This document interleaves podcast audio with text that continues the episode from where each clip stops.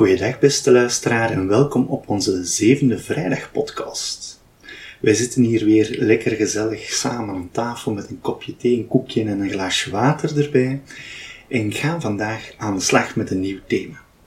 In de afgelopen podcast hebben wij aan het kijken geweest hoe dat je als schoolbeweging rond een kind kunt staan en hoe dat we een kind kunnen helpen zich te ontwikkelen doorheen de verschillende jaren en hoe dat we gezondmakend onderwijs kunnen aanbieden.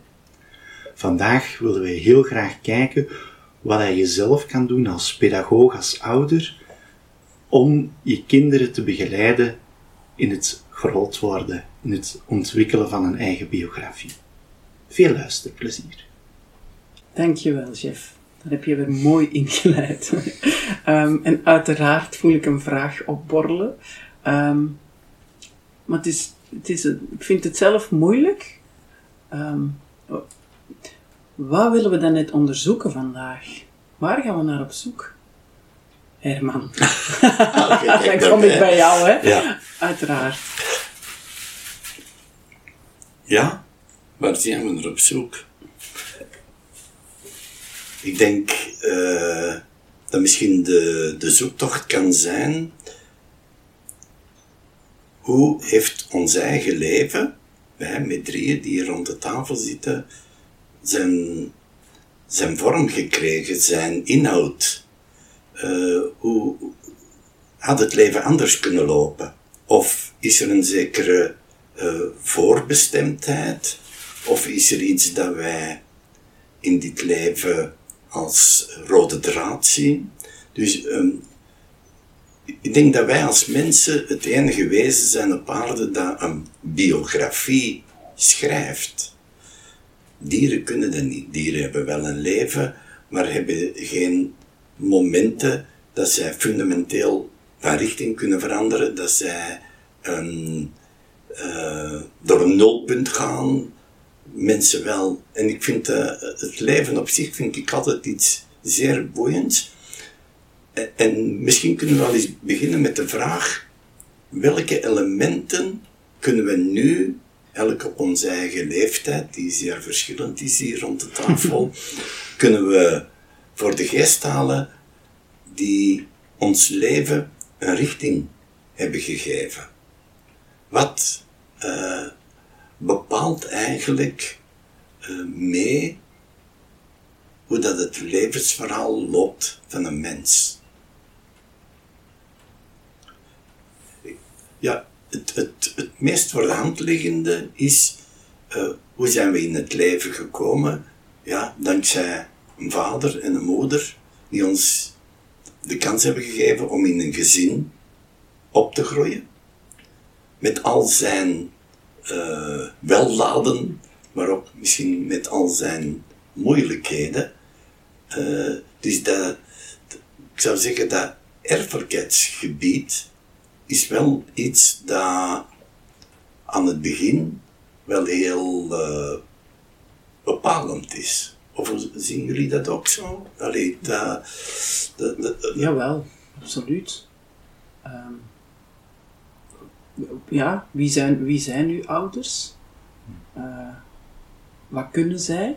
Welke mogelijkheden hebben zij? Uh, en waar groeien dan op? Ja, ik, ik vind dat leuk. Mijn biografie is nog niet zo gek lang, maar als ik dan terugdenk uh, welke mogelijkheden dat je krijgt door de omgeving alleen, uh, welke kwaliteiten dat mijn vader heeft binnengebracht, welke mijn moeder heeft binnengebracht. Uh, in mijn puberteit ligt dat wel even achter zich, maar nog, nog niet zo belachelijk lang. Dan weet ik nog vaak dat ik zei, oh, dat stuk van mijn mama, dat wil ik zeker niet hebben. En dat stuk van mijn papa wil ik zeker niet hebben. En nu ben ik zo trots dat ik die stukken wel heb.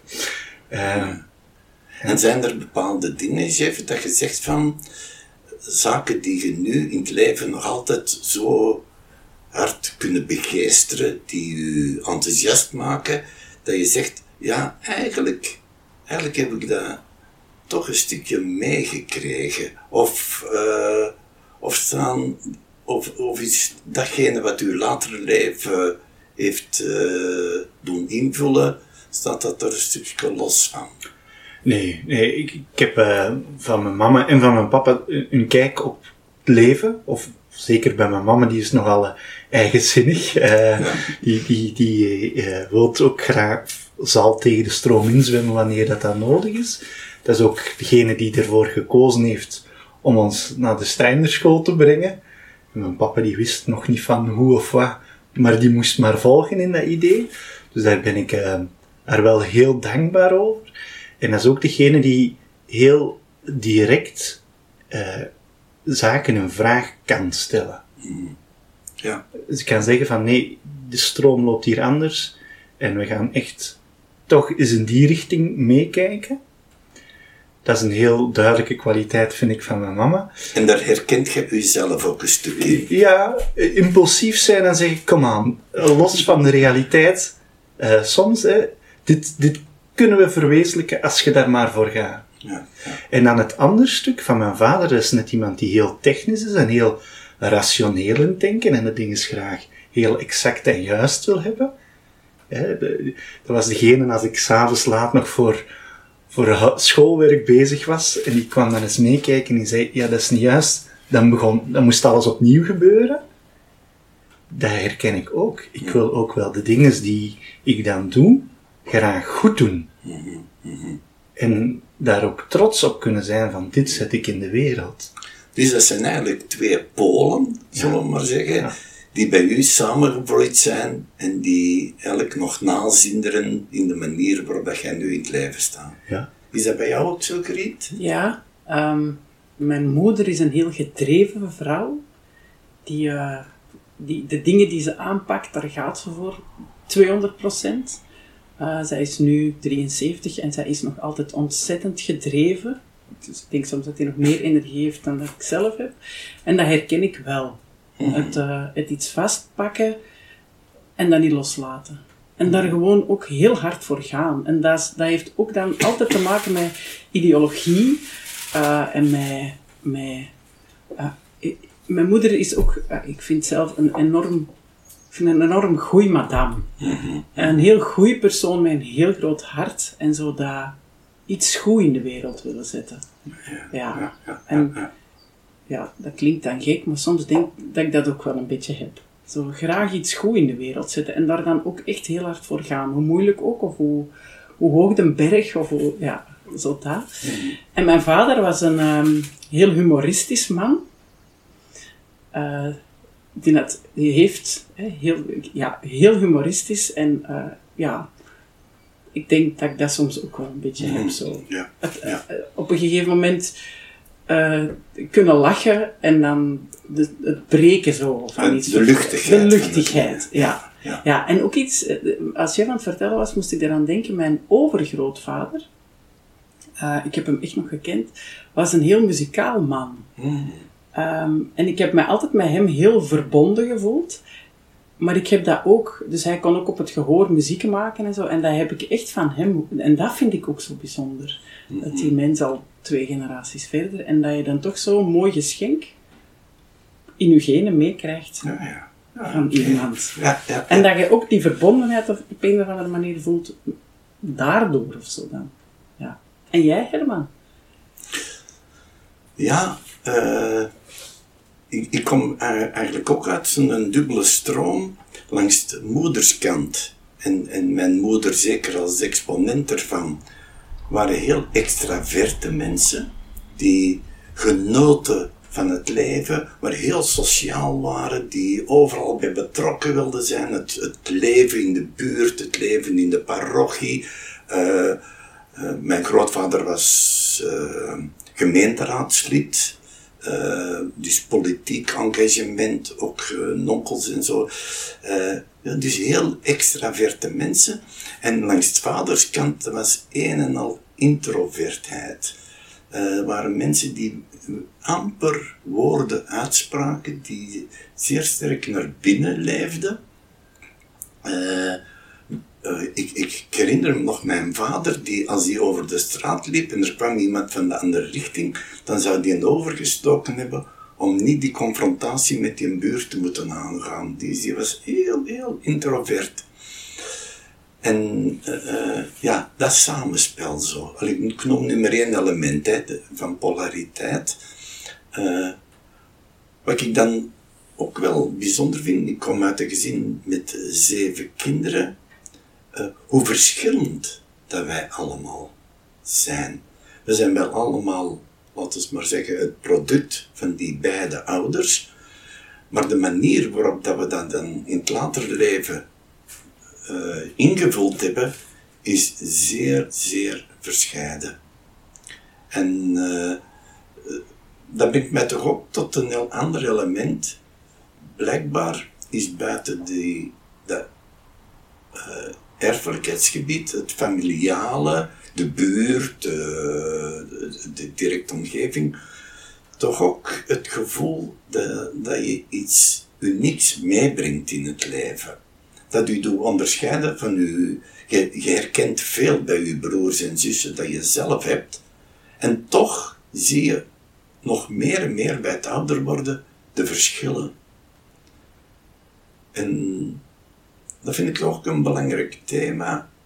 Uh, wat brengt dat je in, in de keuzes die je maakt in het leven, de, de dingen die waar dat je belang aan hecht, waar dat je wil aan werken, die je misschien dienstbaar wilt maken, dat, dat dat toch iets is dat bij u hoort en daarom niet bij uw andere gezinsleden.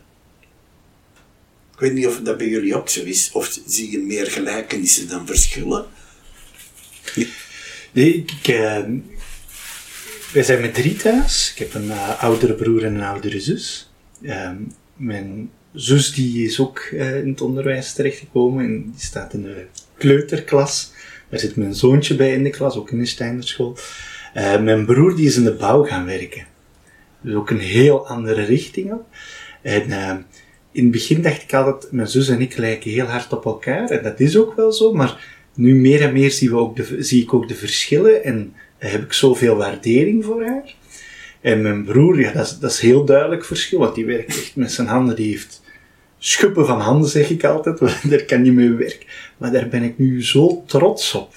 Hoe, hoe knap dat hij, wat hij kan doen met zijn handen, dan denk ik, oh, dat zou ik ook zo willen kunnen. Ja, dus dat is heel anders. En vroeger uh, ben ik daar nooit zo bij stilgestaan, hoeveel kwaliteiten dat daarin zitten. En nu denk ik, oh, wauw, wat, een handen. Ja, ja, ja, ja. ja. Nou, mooi hè. Hoe, hoe, ja. hoe dat je dan toch uit hetzelfde nest komt, maar toch uh, voelt, ik heb iets anders te doen in het leven. Maar wat hij of zij doet, vind ik even waardevol. Ja, en dat is eigenlijk al, al samen opgroeien altijd al heel duidelijk geweest, in bepaalde visies. Hè. Al was het schoolvakantie, hij ging werken, ik ging vrijwilligerswerk doen. Hè. Ja. Ik ging met mensen aan de slag. Eh, zo een heel andere manier van het leven staan. En uh, nu als we elkaar ontmoeten, is dat, is dat zo fijn om daar dan naar te luisteren. En dat is van twee kanten met heel veel belangstelling. Ja. En jij hebt een zus? Ik heb drie zussen. Drie zussen? Ja, ik heb drie zussen. Um... Zijn dat eerder gelijkgestemden? Of zeg je van, goh, we staan toch ook wel anders in het leven? Um, ik zie daarin een andere manier van omgaan met de dingen. Maar ik denk in de kern dat er heel veel gelijkenis is in, hmm. in wie wij zijn en in wat wij allemaal eigenlijk zoeken in het leven of, mm. of willen in het leven zetten. Maar het is zo de, verwondering vaak over de manier van met de dingen omgaan. Ehm, mijn oudste zus, ook een fantastische madame, is, zo, um, is eigenlijk zo heel rationeel. Een super lieve madame, maar zij, als, als het over dingen, uh, als het over uh, dingen aanpakken gaat of zo, iets dat moeilijk loopt of zo, zij is al heel rationeel iets gaan doen dan. Zo, zij zal daar dan niet over praten. De dingen zijn zoals ze zijn. Um, terwijl ik heb een zus die ook uh, die actrice is. En, zij zal, en, die, en muzikante. En zij zal dat in het gevoel leggen. Hmm. En in dat artistieke stukje. En dan heb ik een, de jongste zus die zal gaan zorgen. Uh, dat is een heel goede mama, maar die heeft ook zo uh, shiatsu-therapeuten is zij ook. Dus zij gaat dan zorgen. Zo. Um, ja, en ik zelf ben ook een zorger, denk ik, ja. dus er is heel veel zo zachtheid of zo, heel veel sociaal, maar de manier waarop... Mijn zus is, mijn oudste zus, zo die een doender, is uh, politieagenten, uh, recherche, en zij zal de verhoren doen bij de kindjes en zo. Dus, dus er zit iets heel zorgend, maar ieder op zijn manier heeft dat vorm gegeven. Dat is ook wel mooi. Ja. En bij jou? Ja, uh, ik zie bij ons wel, wel uh, een, een, een zekere gelijkenis. In die zin dat iedereen een beroep heeft gekozen dat in het uh, sociale gaat, ja. met mensen werken. Ja. bij ons is niemand direct handig vinden we soms heel lastig. dat, we, dat we zo eens niet een broer of, uh, of ik heb vijf broers en één zus. Nee, in handigheid zijn we niet uitblinkers, maar, maar wel in, in weg, een weg gaan met, met mensen. Ja. ja. En mijn zus die is de oudste, die is al heel een hele tijd op pensioen. Maar die is vrijwilligerswerk gaan doen in een buurthuis. En die, die, die eh, leeft op als ze mensen kan helpen die vastgeraken, zowel in het praktische als in het geestelijke. Dus daar zie ik, en, en ook de andere broers, allemaal uh, ja, op uh, in het onderwijs. Toch zie ik ook heel veel verschillen. Ja?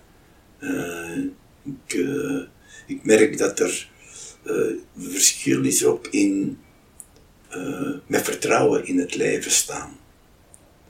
Dat de ene heel snel angstig wordt en onzeker, terwijl de andere dan meer, met veel meer zekerheid in het leven staan. En dat, dat boeit mij wel. Hoe, hoe, hoe, komt dat nu? Wat is dat? Als ik zo naar een biografie kijk, dan zie ik daar twee stromen. Je hebt wat ik zou noemen de verledenstroom en de toekomststroom. En bij een aantal mensen is die verledenstroom zeer dwingend, zeer bepalend. En uh, hebben ze weinig tijd of weinig durf om, om de, de blik naar de toekomst te richten, die dan vrij en open nog is. Uh, en bij andere mensen uh, zie ik dat die precies op elk moment het nieuwe in het leven met veel goesting en uitdaging aandurven en het verleden heel sterk, sterk achter zich kunnen laten. En dat vind ik uh, wel een, een, een, bijzonder thema.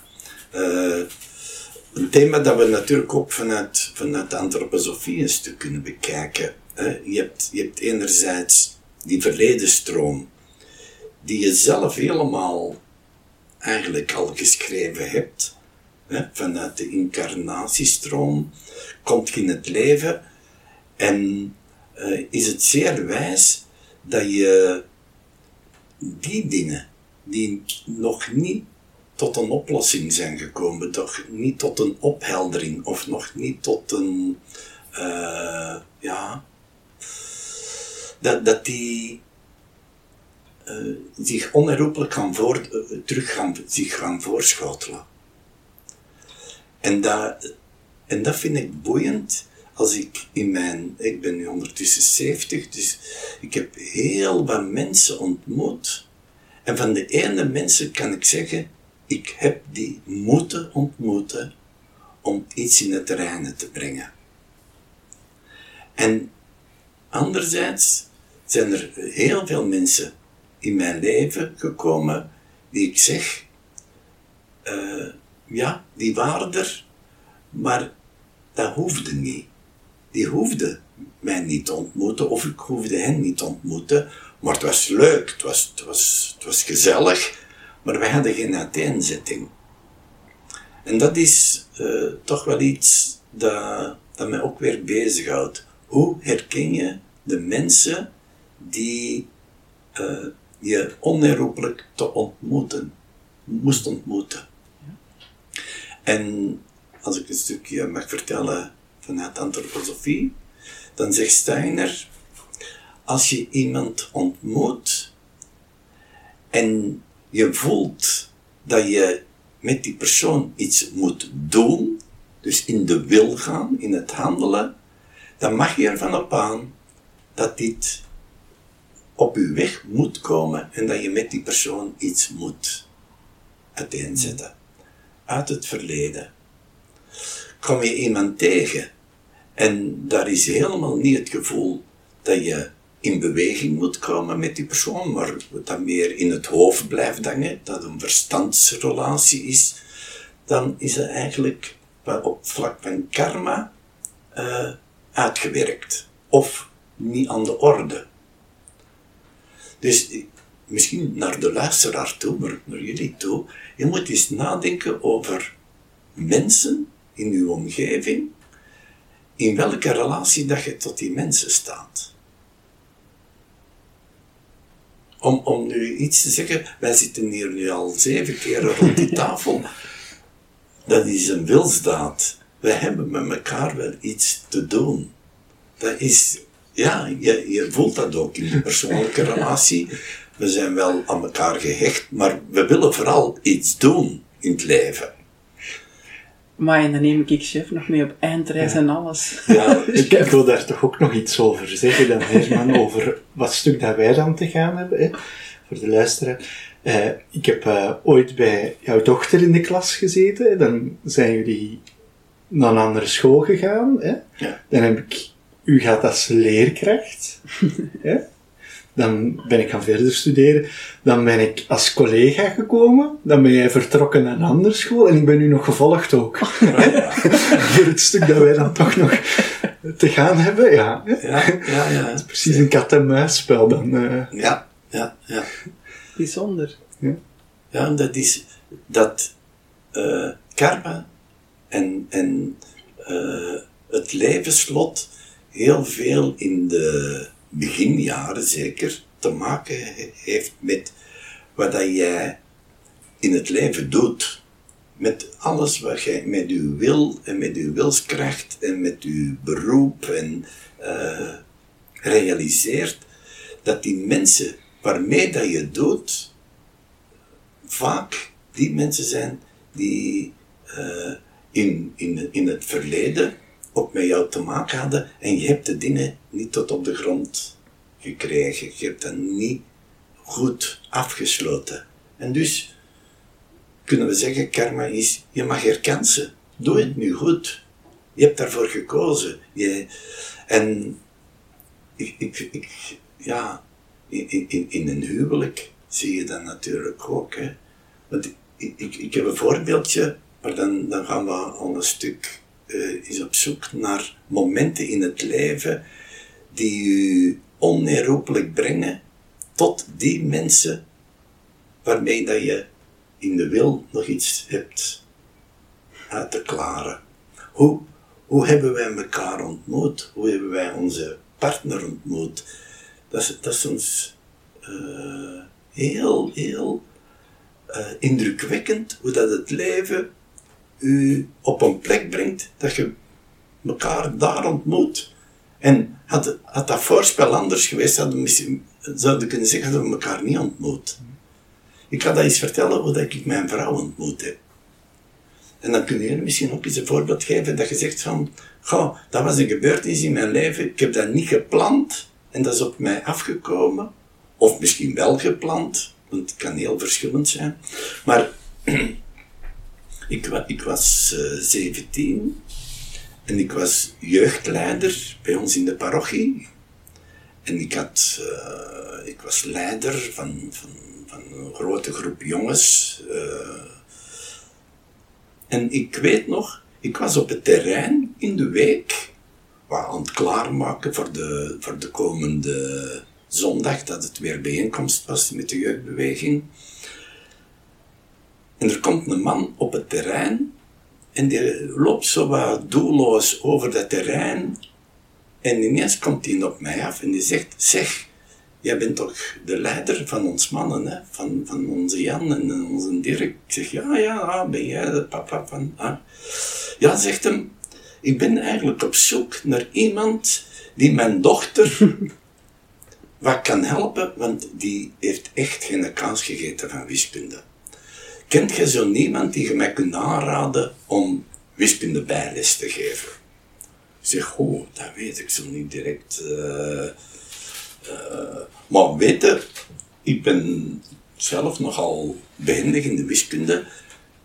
Ik wil dat wel proberen. Ik heb niet zo heel veel vrije tijd, maar ik weet niet hoe, hoe intensief dat dat moet zijn, maar ik wil wel eens komen. Ja, zegt het is nodig, want anders gaat die uh, herexamens hebben.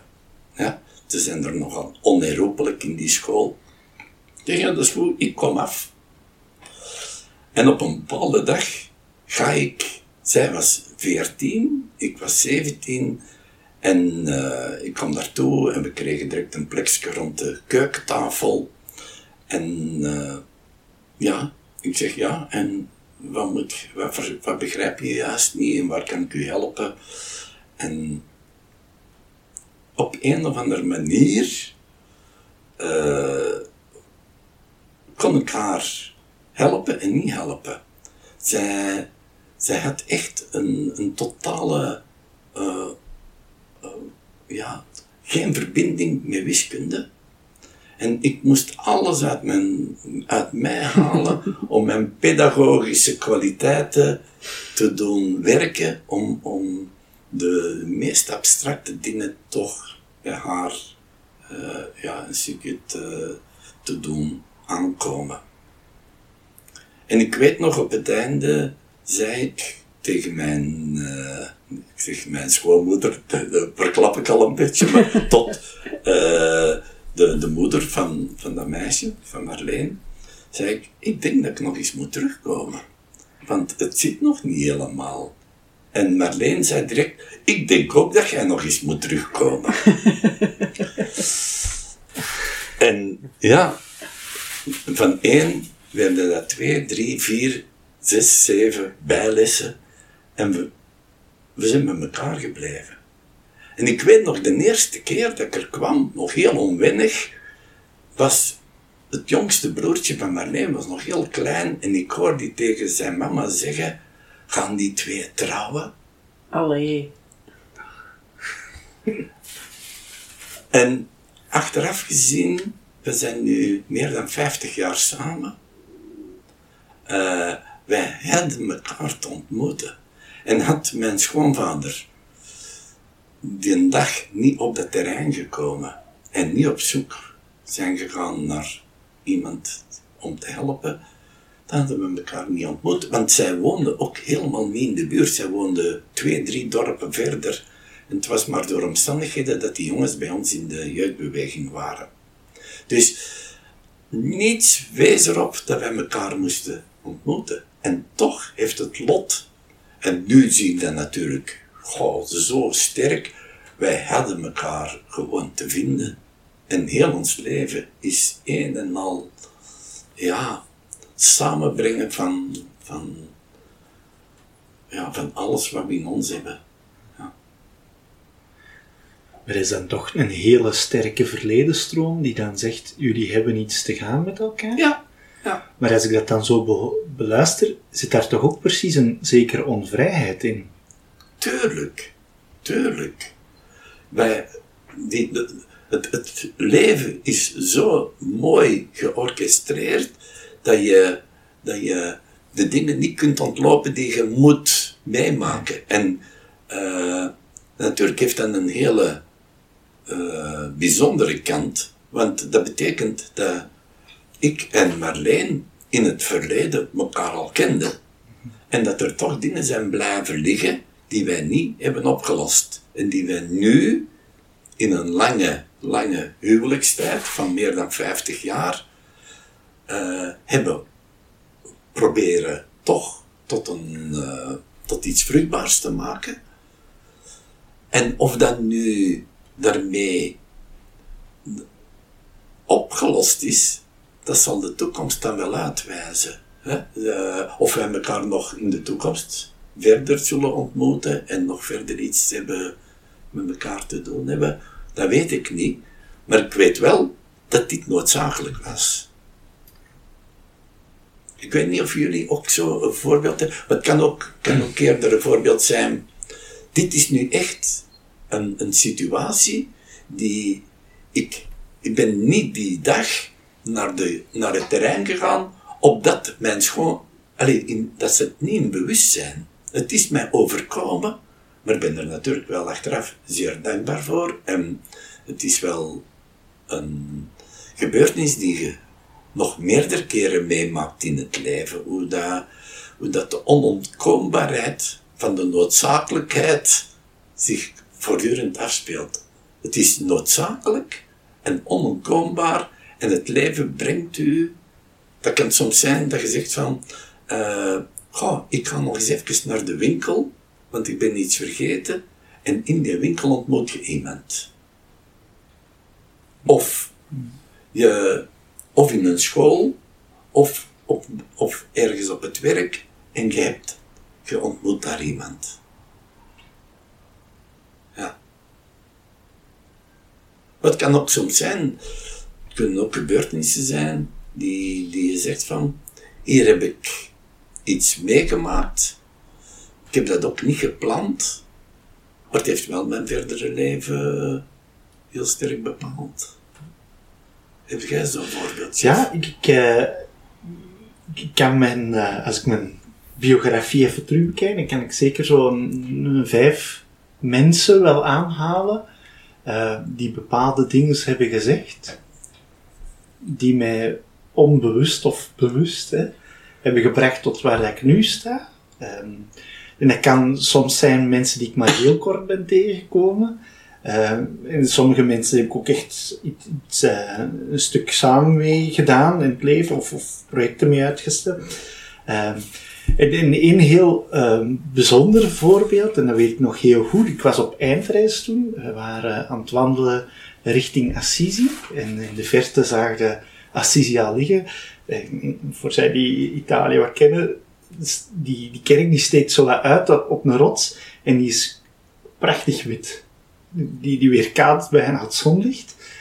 En um, ik zat dus in de twaalfde klas en ik was aan het denken over, ja, wat nu na de twaalfde klas? Hè? Daar hadden we het al eens over gehad, van, ja, je zou eigenlijk de wereld moeten intrekken en nog niet direct de verbinding aangaan met een bepaalde studie. En via mijn eindwerk was ik terechtgekomen bij de Kleine Johannes. En dat is een, uh, was een Berchem, een plaats waar dat je een cursus kon volgen voor kunstzinnig therapeut te worden. En oh, dat, was zo boeiend wat ik daar al kon lezen. Ik had zoiets, ja, dat, dat wordt het. Er was enkel één heel groot issue, namelijk daar stond op, je moet 21 jaar zijn. En dan komt het stuk, de dualiteit van mijn ouders. Mijn mama zegt, wij doen. Mijn papa zegt, ja, 21 jaar is 21 jaar. Dus zo spookte dat in mijn hoofd. En uh, die kant van mijn vader was wel aan het winnen, de rationaliteit. 21 jaar, ja, als 18-jariger sta je daar nog wel ver van. En al wandelend kwam uh, een leerkracht naast mij lopen, Nicole Grobet. En wij waren in gesprek over, ja, over het leven een stuk en dan wat na hè, de, de middelbare school.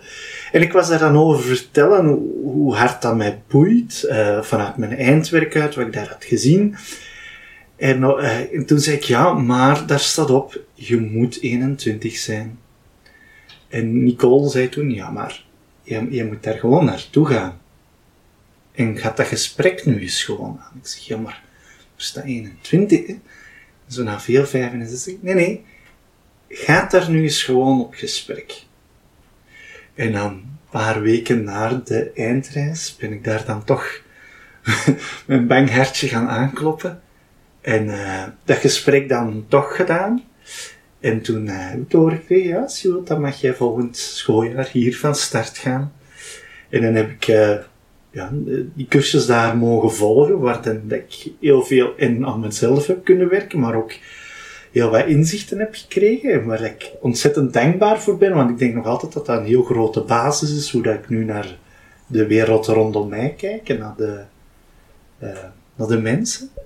En ja, dat is dan zo bijzonder, datgene waar hij eigenlijk, waar ik rationeel al had bepaald, dat dat niet kan, dat dan in een ontmoeting of in een gesprek toch tot uiting is gekomen. Ja. Ja, toch wel prachtig, hè? Dat, Ja. je, dat je op dat moment... En je had evengoed op wandeling naast Ja. iemand anders gelopen, die had gezegd, ja, dat is lastig, hè? 21, als dat de norm is, dan zult jij nog wel moeten wachten. En dan heb je zo'n eigenzinnige leerkracht die zegt, nee, nee, jongen, wachten, dat is uw weg, ga. Ja, want voor hetzelfde geld had ik... Ja, want ik heb eerst de- die opleiding gevolgd, nadien leerkracht, ge, ja, de leraaropleiding gedaan. Had ik eerst de lerarenopleiding gedaan, dan was de kans misschien ook dat ik nooit terug hier terecht wa, hè, gekomen was. Hè, van Steinerschool terug. Ja, wie weet welke richting... Of was ik helemaal iets anders gaan doen. Ja. Ook zo bijzonder dat dat voor jou, Herman, en, en voor jou, chef, dat, dat, dat jullie dat, jullie vertellen dat en ik zie dat. Dat zijn voor jullie allebei momenten die jullie gewoon nu nog heel levendig zien. Ja, ja. Ja, ja, ja. Ja. Heel bijzonder. Ja, bij, bij sommigen kan, ken ik ook echt gewoon de uitspraak op een paar woorden, denk ik. Hè. Zo die, die drie zinnen die ertoe doen, Ja, kan ik volgens mij nog bij bepaalde mensen echt zo er terug uit oproepen. fantastisch. Ja. Ik weet niet of jij al zo direct een, voorbeeld hebt gereed. Ja, eh, ook dat een, dat een je zegt- Ja, ja. Ehm, het verhaal van jou en Marleen, maar ik ga dat nu niet terug vertellen, want dan wordt het weer een liefdesverhaal. Maar, eh, mijn man en ik, hè, Steve en ik, hebben elkaar op ons... eh, Steve heeft mij voor het eerst gezien op zijn negen. En hij zegt daarvan nu nog... Heel- hij heeft het vorige week nog gezegd, dat is het moment in mijn leven waarop ik mij het, het compleetste of het beste heb gevoeld ooit. Hm. Ik was zeven jaar. Toen. Ja. Dat is gek. Maar ik heb, ik heb er nog wat andere ook. Eén ding is, toen ik... eh, ik heb dan Germaanse gestudeerd. ehm, en in het voorlaatste jaar was ik aan het studeren voor eh, het vak literatuur in de Bijbel. En ik heb mijn Bijbel veel te laat vastgepakt, dus ik moest nog heel veel lezen. En toen kreeg ik telefoon van iemand die zei, ja, we zoeken in het revalidatiecentrum in Pulderbos nog mensen om vakantiewerk te doen. Eh, het is heel dringend. Zou jij vanmiddag, als je dat zou willen doen, zou jij vanmiddag eens eh, een namiddagje willen komen meedraaien? Maar ik had eigenlijk nog echt heel veel werk. Op een of andere reden heb ik daar ja tegen gezegd. En ben ik die namiddag ehm, met de paard en het koets en de, de gasten van Leefgroep D een tocht gaan doen. En heb ik daar meegegeten en heel de namiddag en avond daar geweest. En dan mocht ik daar vakantiewerk komen doen. Dat heb ik dan ook gedaan. Dat was een fantastische ervaring. Eh, het jaar daarna, dus dat waren de grote gasten. Het jaar daarna mocht ik terug vakantiewerk komen doen ehm, bij de babytjes. Dus de, eh, eigenlijk bij de grote, maar dat ging dan niet door. Dus mocht ik bij de baby's eh, een hele maand gaan werken. Terwijl ik daar helemaal geen diploma voor had. En ik dacht toen echt, oh, dit vind ik zo leuk. Of ik doe dit zo graag. Ik heb mijn stoute schoenen aangetrokken en naar de directeur gestapt op de laatste week en gevraagd, ja, zou ik hier niet mogen komen werken? En die zei toen, nee, je mag hier niet komen werken, want dat, kan ik gewoon niet maken. Dus dan heb ik die week ehm, sollicitatiebrieven gestuurd naar het onderwijs en dan had ik een job. Dus ik was gaan solliciteren. Ik was aan het werken in Pulderbos en die directrice had mijn nummer daar ook gevraagd dat ze mij kon bellen. Dus die belt mij en die zegt, je mag op onze school komen werken voor een jaar. Ik leg de telefoon op en de directeur belt van het centrum, belt naar mij en die zegt, kan je eens naar mijn bureau komen? En ik dacht echt, oh nee, wat heb ik verkeerd gedaan? En die zei toen, ehm, jij mag hier komen werken, een jaar op proef. En dan zien we wel. Ja, en ik had al tegen die directrice ja gezegd, dus ik ben eigenlijk heel trouw. Als ik ja zeg, is dan een ja. Ehm, dus dan heb ik mij suf gepiekerd, een dag en een nacht. En met een aantal mensen en met mijn ouders erover gepraat, met vrienden er nog over gepraat. Maar eigenlijk had ik een stem in mijn hoofd die echt zei, moet in Pulderbos gaan werken. Maar dat was ook tegen alles. Hè. Ik had ja gezegd, dat was, die, die school was waar ik ook voor gestudeerd had, de lerarenopleiding. Ehm, en toch ben ik 's morgens opgestaan en heb ik gezegd, ik ga dat doen. Wat is nu een jaar in mijn leven? Hè, dat- Ik kan dat altijd terugdraaien, ik kan altijd werk, ander werk terug gaan zoeken. En ik heb daar 19 jaar gewerkt. En ik ben ontzettend, ontzettend dankbaar voor al die bijzondere mensen die ik daar heb mogen ontmoeten. Want die hebben echt gemaakt ehm, dat ik voor een heel groot stuk ben geworden wie ik nu ben. Ja, ja, Heel bijzonder. ja. ja. En heel, heel mooie jongeren tegengekomen. Ja. Waar ik waarschijnlijk, ik denk dat ik met veel mensen iets moest uiteenzetten. Zeg. Want er waren veel jongeren die mij tot doen gebracht hebben toen. Ja. Heel, eh, ja. Ja, en de, de- dat zou je zelf niet kunnen bedenken, hè? hoe dat je in het leven al die ervaringen mocht opdoen. Eh, je kunt dat rationeel in een programma gieten en zeggen, en dan ga ik dit en dan ga ik Ja. dat. Maar hier wordt dat gewoon verweven ja. met het leven dat op u afkomt. En dat is schitterend, hè? Ja. Ja, waarom, waarom heeft Ilse, heette ze, waarom heeft hij mij gebeld? Toen, om te zeggen, we hebben iemand nodig. Ja, ja. En waarom heb ik toen ja gezegd, terwijl ik de dag daarna echt een heel groot examen had? Ja. Ik vind dat heel bijzonder. Ik, ik heb ook nog een voorbeeldje waarin dat ik iets kan vertellen over iets dat je niet gepland hebt, dat u overkomt en dat schijnbaar een enorme tegenslag is dat je niemand zou toewensen, maar dat de- het begin is geweest van mijn echte leven. Misschien, ik heb het al wel eens verteld tegen een collega, dus ik hoop dat ik eh, eh, niet eh, beticht word van oud worden en het al- nogal eens verteld. maar ik, ik, zat op een, ik zat onbewust op een dwaalspoor in het leven. Ik was al wel getrouwd, hè, maar ik vond niet eh, het beroep dat bij mij paste. En eh, om, om een beetje tegendraads te doen, was ik met mijn vrouw en nog een vriend een, een café begonnen. En wij gingen met, met de mensen van de café gingen wij kajakken. En dat was heel leuk, dat was een heel weekend. En we zaten per twee in een boot op de Semois. En toen, en dat kun je dus, hè, dat, dat verloopt allemaal heel joviaal en, en er werd heel veel gelachen en gedaan. En, en eh, er werd aangelegd met de boten om even te pauzeren. En bij de aanleg valt een persoon die voor mij op de helling van, van het bos aan het k- klauteren was, valt hij naar beneden op mijn been. En heel mijn been was in, was, eh, ja, eh, zowel de botten als de zenuwen, als de, de gewrichten, alles was stuk. Alles, alles, alles. Dus eh, op, een, op een fractie van een seconde word je van een gezonde, sportieve mens word je gehandicapt. En ik weet nog, er was eh, een beetje ook een geluk bij, in die zin dat er een, een van onze deelnemers aan die kajaktocht een huisarts was, een vriend. Die heeft onmiddellijk de ernst van de situatie gezien.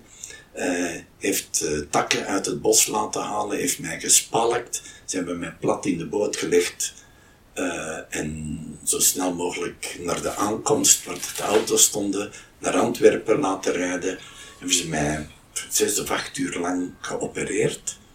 Alles proberen terug aan elkaar te zetten wat me- van elkaar gesprongen was. Maar in elk geval, ik was, dat onderbeen was helemaal eh gehandicapt, gevoelloos, kapot. Eh, nu, dat is een gebeurtenis die ik heel helder, helemaal van naaldje tot raadje terug in de herinnering kan brengen. De knal van het overspringen van al die banden. eh waren mensen die 40, 50 meter verder nog, aan het aan, nog met de boot aan toekomen waren, die verschoten van de knal. En dat waren mijn en, en kruisbanden. In elk geval, de, de, de arts die mij opereerde zei, ja, meneer Meijvis, eh, ik ga u ook een attest van handicap voorschrijven. Eh, je zult ook nooit meer kunnen sporten en dit en dat. En, hè. Dus uw leven als, ik was toen, mm, hoe oud was ik toen? 32 denk ik, ja, 32. Eh, die, die, door die gebeurtenis valt uw leven ineens in, in kruiselementen, hè? letterlijk en figuurlijk. Achteraf gezien was dit nodig om mij op de plek te brengen, namelijk in de Steinerschool. Ja. Want niemand kon mij helpen. Niemand. De dokters zeiden en de, de kinesisten, leer hiermee leven, want uh, of, of wij er nu stroom op zitten of niet, of, of uh, manuele manipuleren, het, het haalt niks uit. Je bent gehandicapt.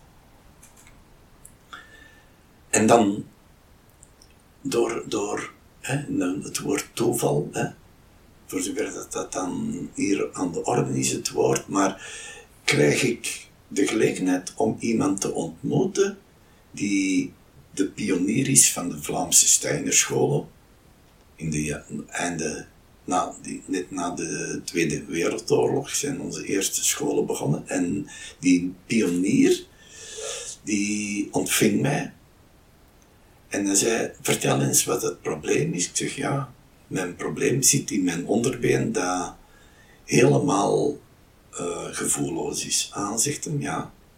Dan kan ik een stukje antroposofie vertellen. En vertellen wat dat betekent als iets niet meer van u is, dat het bewustzijn eruit verdwenen is. En ik kan u maar één opdracht geven. Je gaat dat bewustzijn terug in dat onderbeen brengen. En dan gaat het probleem voor een groot stuk terug opgelost zijn. Dat lijkt nu, nu, maar die man, door, die heeft mij niet lang ontvangen, een half uurtje, en die heeft mij daar het woord bewustzijn, en niet alleen bewustzijn gewoon in de geest, maar bewustzijn ook in het fysieke aangeleerd. Die heeft mij richtlijnen gegeven hoe dat ik via meditatie dat bewustzijn terug voorbij mijn linkerknie kon brengen tot in mijn voet. En na drie weken tijd had ik teruggevoel in dat been. Kon het uh, orthopedisch, uh, de brace die rond mijn been zat, uh, omdat ik dan een dropvoet had, ik kon die voet, die hing gewoon slap aan mijn been. Ik kon die terug optrekken, enzovoort, enzovoort. Nu, dat op zich was voor mij een, een begin van een leven dat ik zeg, er is meer dan het fysieke, er is ook een geestelijke kant aan het leven. En uh, ik ben die man natuurlijk ontzettend dankbaar. Ik heb die ook tot aan zijn dood uh, heel, uh, ben er heel verbonden mee geraakt.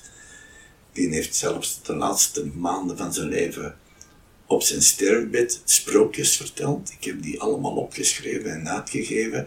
Een bijzondere, bijzonder figuur. Maar dankzij dat ongeval ben ik de antroposofie tegengekomen in de Steinerpedagogie. Want toen ik 33 werd, ben ik in de Antwerpse Steinerschool als wetenschapsleraar mogen beginnen. En dat dit, ja, kan zeggen, dit, dit is zo'n bijzonder moment. Alhoewel dat bij de gebeurtenis uw wereld instort. Ja. Hoe polairder het, hè? Hoe, hoe groter de tegenslag, hoe meer dat er soms uit kan geboren worden. Ja, en dat is bijzonder, hè? want voor hetzelfde geld had je dat niet gedaan.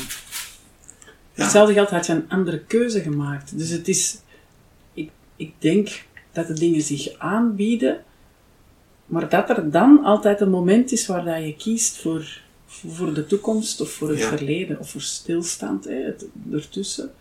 Dat je een keuze maakt. Ik weet nog vorig jaar op de Parsifaltocht, toen, ik mij, hè, toen we aan het wandelen waren en heel veel gepraat met de leerlingen, had ik een gesprek met een van de leerlingen over, maar wat moet je dan doen? En dat ik vertelde over iets in mijn leven dat gebeurd was, waar ik had gekozen om het ene te doen en niet het andere. En dat ik tegen haar zei, maar ik weet ook niet of dat de juiste keuze was. En dat zal ik ook nooit niet weten. Maar ik heb wel die keuze gemaakt en daar ga ik nu voor. Maar je weet het nooit. En dat vind ik wel heel bijzonder. Het is ook wat je zelf met de gebeurtenissen die op je pad komen, wat je ermee doet. Ja.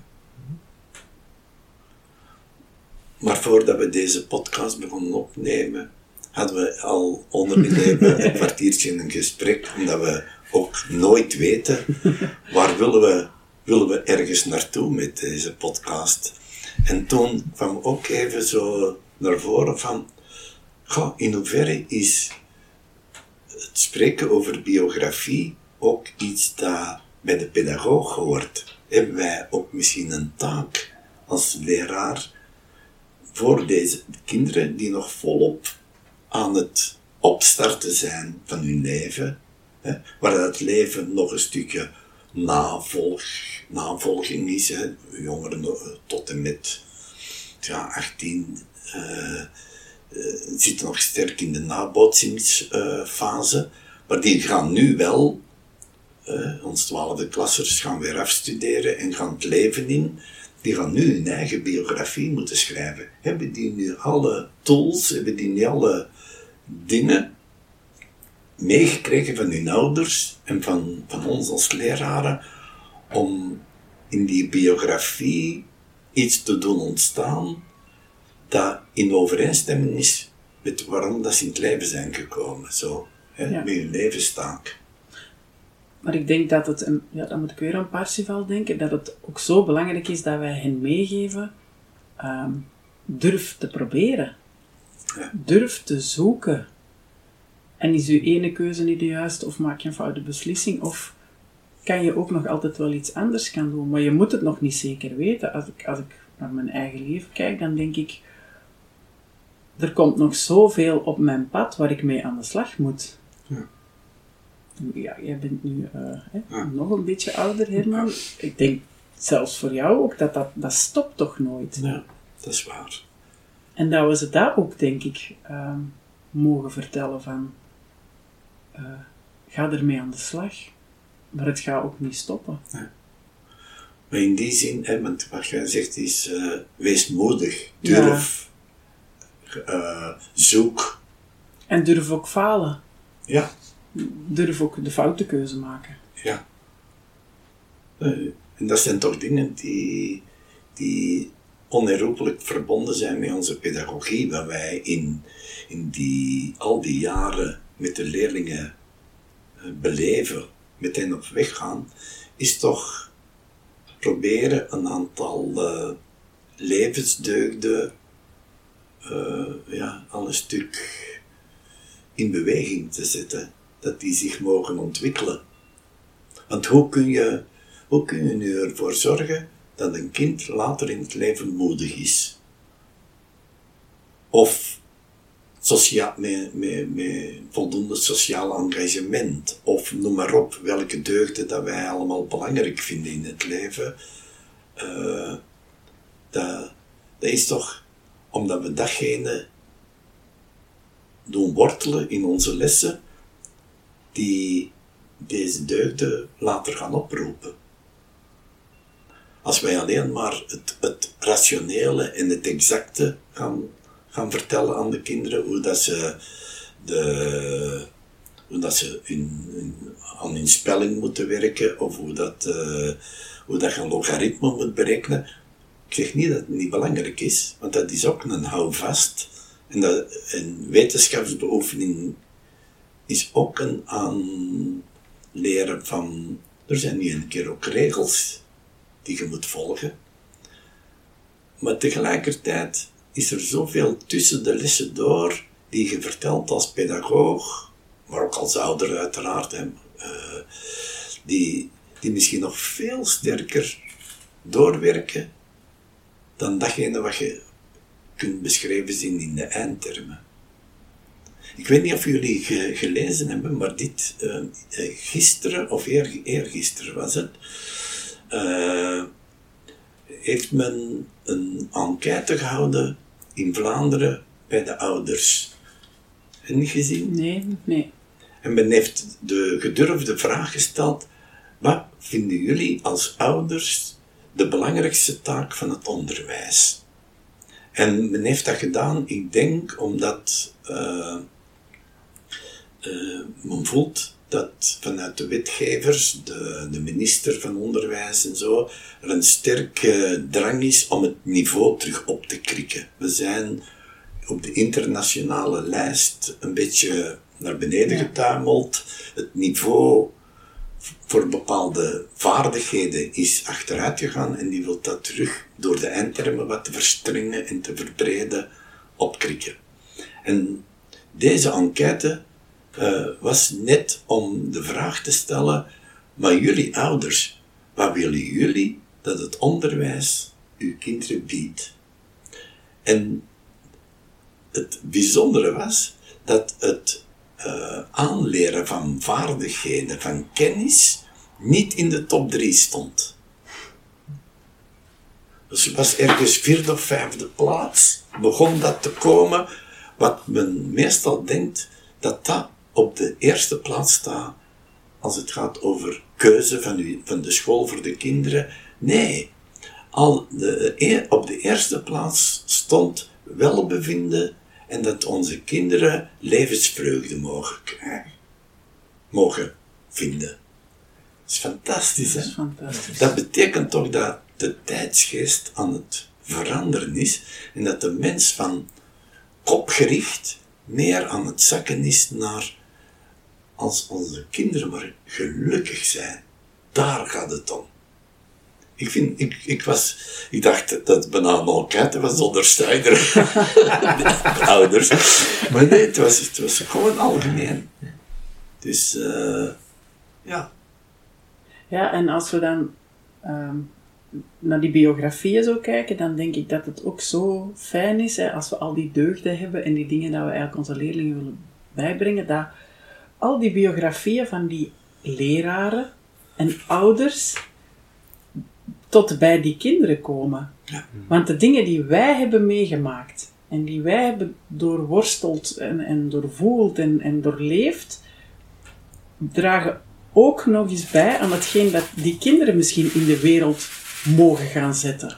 Ja. Want wij kunnen hen, wij zullen dingen vertellen of een voorbeeld geven of iets voorleven uit ons eigen leven, wat maakt dat zij aan de slag kunnen. Ja, ja, Dus dan toeval of levenslot, heel bijzonder toch? ja. Inderdaad.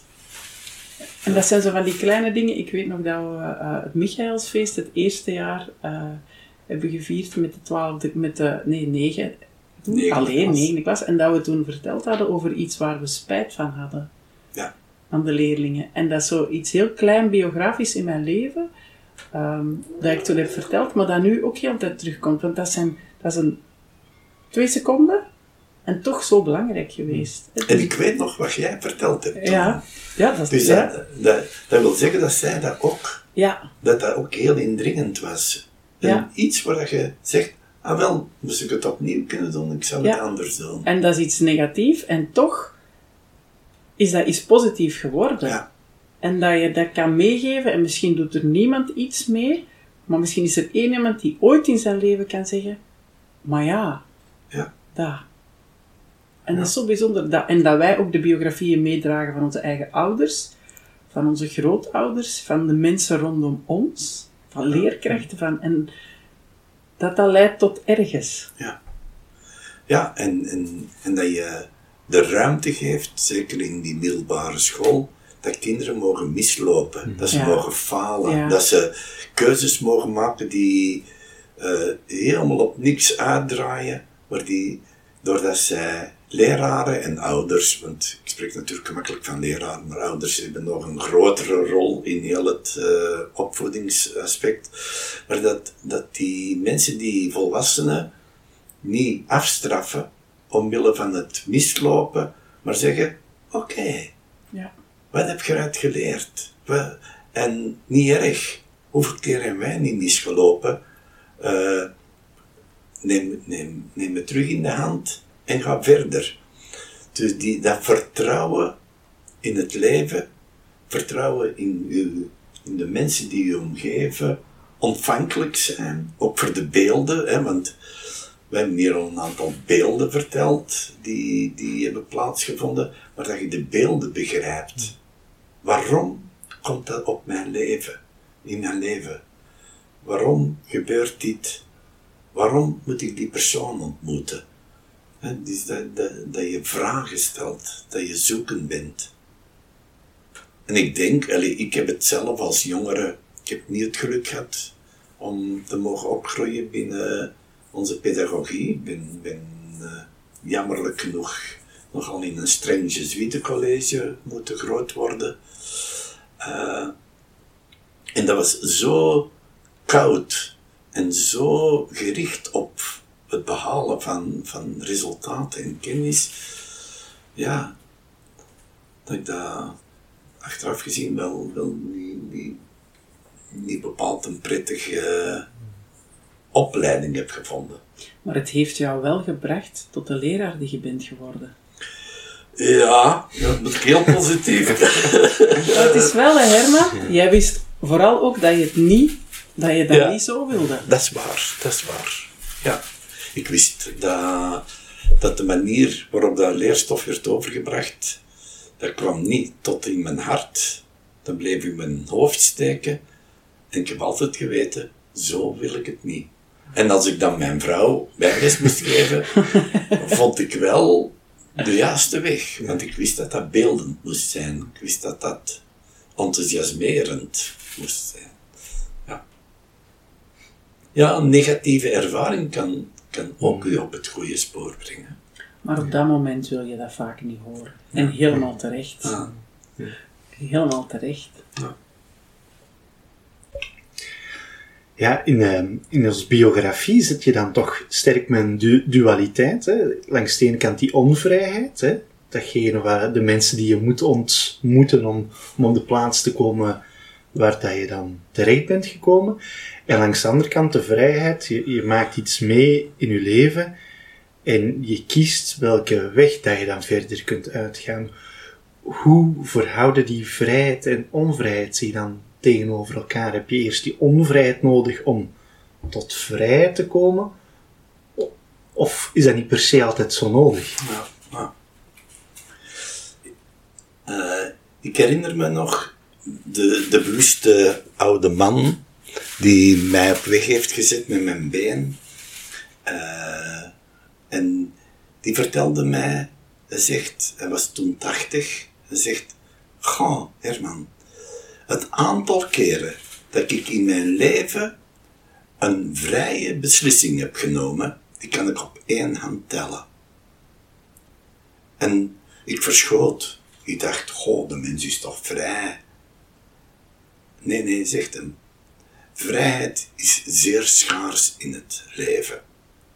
En je kunt, als je er onbevangen naar kijkt, kun je in je leven inderdaad een paar dingen in herinnering nemen dat je zegt, toen stond ik voor een fundamentele keuze. De buitenwereld, die dacht er het zijn over, maar de vraag was, en wat wilt jij? En op dat moment heb je in alle vrijheid gezegd, ik ga voor die weg met alle consequenties dat dat ook met zich meebrengt. En als ik daar nu op terugkijk, ik ben nog geen 80, ik ben maar 70, ik kan ze zeker op mijn één hand tellen, maar ik weet ze nog heel bewust. Ik weet ook dat dat zo indringend was, dat dat nog altijd nazindert en dat ik nog altijd de consequenties draag van die keuze. Uh, dus die in vrijheid die kiezen, betekent ook niet dat je altijd voor het gemakkelijke gaat, maar dat je kiest voor een weg die zo met je levenstaak verbonden is, dat die vanaf het moment dat die keuze gevallen is, draagde gedurende de komende 10, 15 jaar er de consequenties van en ben je totaal onvrij geworden. Want je moet dat realiseren. Je moet dat in de wereld brengen. Je moet daar offers voor brengen. Je moet daar tegenkanting voor overwinnen. Enzovoort, enzovoort. Allemaal niet zo leuk. Maar het is de consequentie van dat ene vrije moment dat je gezegd hebt. Daar kies ik voor. En niet voor dat. Dat is ook bij een huwelijk zo. Hè? kunt zeggen, maar dat is wel mooi, een huwelijksbelofte. In goede en kwade dagen. Maar je hebt één moment, de vraag wordt u gesteld, kiest gij voor deze vrouw? Ja. En vanaf dat moment heb jij een vrij, vrije keuze gemaakt. Niemand dwingt u ertoe. Maar dat is wel voor de komende 50, 60, 70 jaar in, best, in hopelijk. hè. En al die momenten die daaruit volgen, kun je niet zeggen dat die altijd heel gelukkig zijn. Hè? Dat die niet, hè? Je komt wel eh, samen ook in. eh, Ja, is dat... ja. Ja, ik herinner me toch zo. En in die zin, hè, vrijheid staat los van karma. Van zolang dat iets nog karma is, dan is, is het noodzakelijk. En op het moment dat je zegt, hier kies ik voor wat, mij, wat men mij ook wil opleggen of ertoe dwingen, dit is de keuze die ik, daar, die, die ik nu maak. En wat dan volgt, is ja, een stuk eh, uitwerking van, van die keuze. Dus ik kan mij, kan mij zo een, drie, vier, misschien vijf dingen herinneren. Ja. Maar vanaf dat je dan die keuze maakt, lijkt het toch wel of dat er zo een of andere onzichtbare kracht u vooruit drijft. ja. Dat is zo gek ook. Dat je dan zo... Ja, dat is het dan. Of Maar al, al, ik denk, hè, Griet, als je eh, voor zo'n existentiële keuze komt in het leven, dan stroomt alles samen Echt. om u de ja of die nee te doen zeggen. Dat dat zo verbonden is dat je daar kracht vanuit Ja. put. Want dat is niet zomaar een keuze die even hoe anders had kunnen zijn. Nee, dat is zo fundamenteel dat je ze heel je leven blijft onthouden. Maar ook, ja, inderdaad, wat jij zegt is, is, is heel juist. Eh, daardoor kun je het volhouden. Ja, hè, want het is onvrij omdat je ze moet waarmaken en de consequenties moet dragen, maar het is ook zo krachtig. Ja. Het is zo krachtig dat je eigenlijk bijna niet anders... Ja, dat is onvrij. Je kunt bijna niet anders dan er keihard voor gaan dan. ja. Dat is een bijzondere dualiteit. Ja, Hoe dat die elkaar nodig hebben, die vrijheid en die onvrijheid. Ja. Vind ik mooi. ja, want je zou kunnen denken dat er uit iets onvrij iets vrij ontstaat. Maar eigenlijk Ja. bestaat er uit iets heel vrij Iets, iets on- onvrij. Ja, ja. Maar een onvrijheid die je bijna met plezier Ja. erbij neemt. Ja, ja, Maar je moet wel weten, eh, de scholingsweg van dagelijks leven, hè, dat is de belangrijkste scholingsweg. Dat betekent dat je trouw moet voldoen voor de dingen die je u hebt genomen in het leven. Ja? En je hebt niet op een bepaald moment zeggen, nu zit mij dat wel tegen, nu ga ik dat niet doen. Nee, het leven eh, is, is, is ook keihard. En, maar de momenten dat je dat leven een wending geeft, ja, die zijn schaars, maar die zijn wel heel, heel eh, bewust en belangrijk. Zouden onze leerlingen al in onze twaalfde klassers al klaar zijn voor zo'n keuzes? Of hebben we gewoon een goede fond gelegd, bij wijze van spreken, om een basis gelegd om te durven die keuzes te maken? Persoonlijk denk ik, doorsnee genomen zijn ze daar niet, Nee, nog niet aan toe om een vrije beslissing te nemen. Nee. Het, het, er spelen nog te veel elementen van, van omgeving, van eh, ja, ook moeten kiezen voor iets waar ik goed in ben, of iets waar ik mij met plezier zou in willen ontwikkelen, of eh, er spelen nog te veel vragen. Ze zijn ook nog maar 18. En zoals we vorige keer gezegd hebben, eigenlijk is dat ik nog niet neergedaald Ja, leven zijn nog op het ik van, van de opvoeders. Ja, het, het zou beter zijn dat die keuze nog wat kan uitgesteld worden. Maar langs de andere kant moeten we ook durven vertrouwen, Ja. zowel op hun omgeving als ook op hun engel of de geestelijke wereld, die, die natuurlijk ook wel met dat karma te maken hebben, of daar, eh, dat zijn de, de karmische beheerders, hè, die, die zorgen dat, dat je de mensen ontmoet, dat je op de plek komt waar dat je moet zijn, dat wordt allemaal haarfijn eh, geregeld. Ik denk dat onze jongeren ook wel een goede engelbewaarder hebben. En een misstap doen is nog niet erg, hè. dat is ook een leerschool. Er zullen er velen zijn die in, in dat eerste jaar zeggen, ah, het is toch niet dat ik nodig had.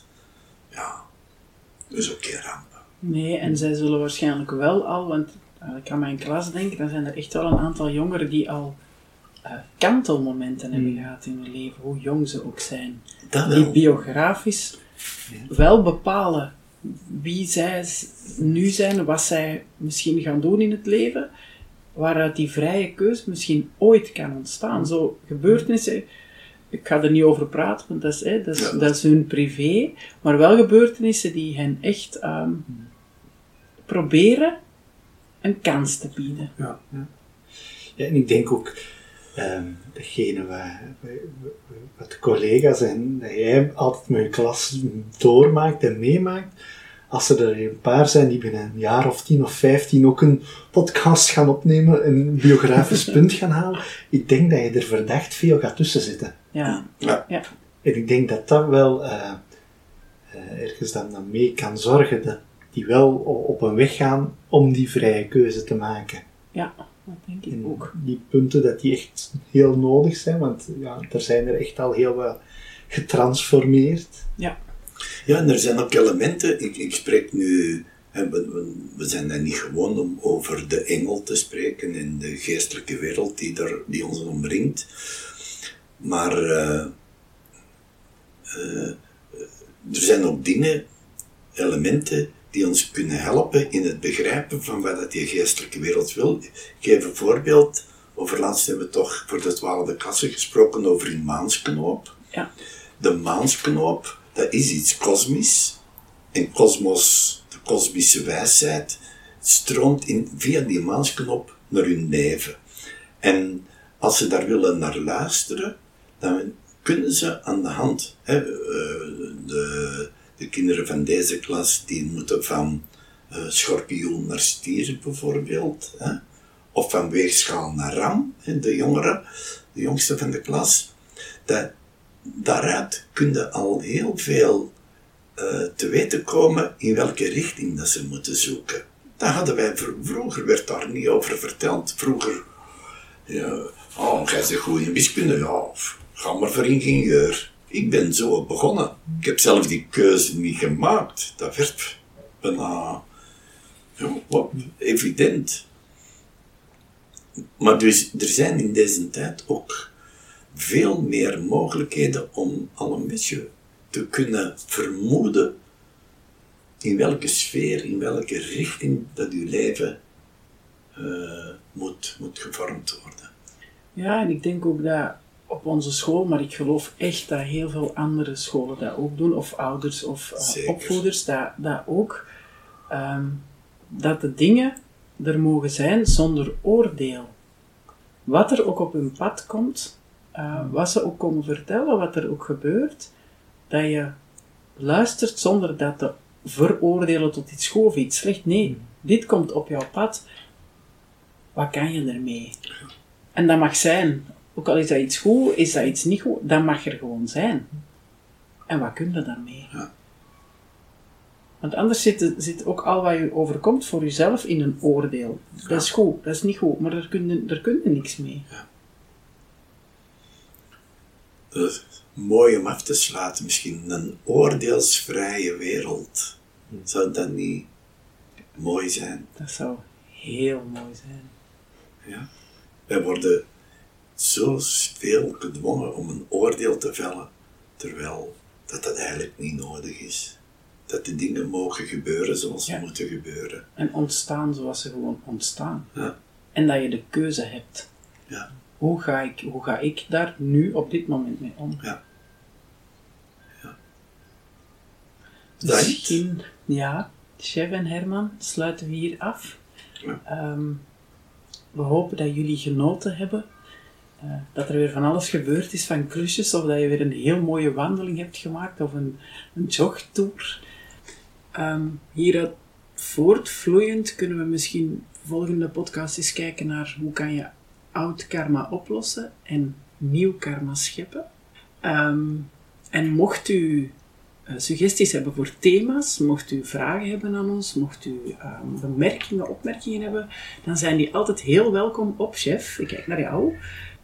Vrijdag.podcast at middelbaar.steinerschoolturnout.be Dankjewel, Chef. En beste luisteraar, tot de volgende.